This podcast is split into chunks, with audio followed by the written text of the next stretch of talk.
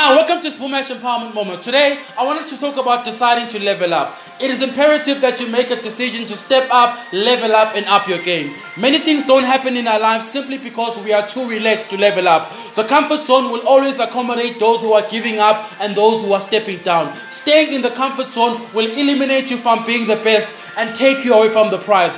Stop doing what everybody is doing and start doing what is required for you to be the best.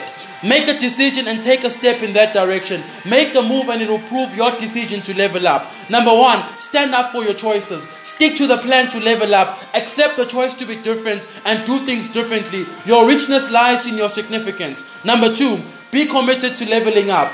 Be faithful to the things that keep you going. Put in the time required for you to level up. Your achievement depends on your commitment. Number three, engage with those in that level. Always know what to ask. Maximize on the opportunities given to you. Interact with those in action in that level. You don't know it all. Be teachable, get a mentor, and get a coach. Number four, don't burn bridges as you elevate. Moving up requires the balance from the bottom.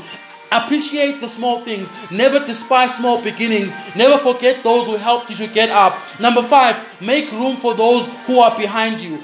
You are because of those who are around you. When you get up, pull others up. When you lift others up, they will push you up. Together we achieve more. Get up, shape up, move up, and go up.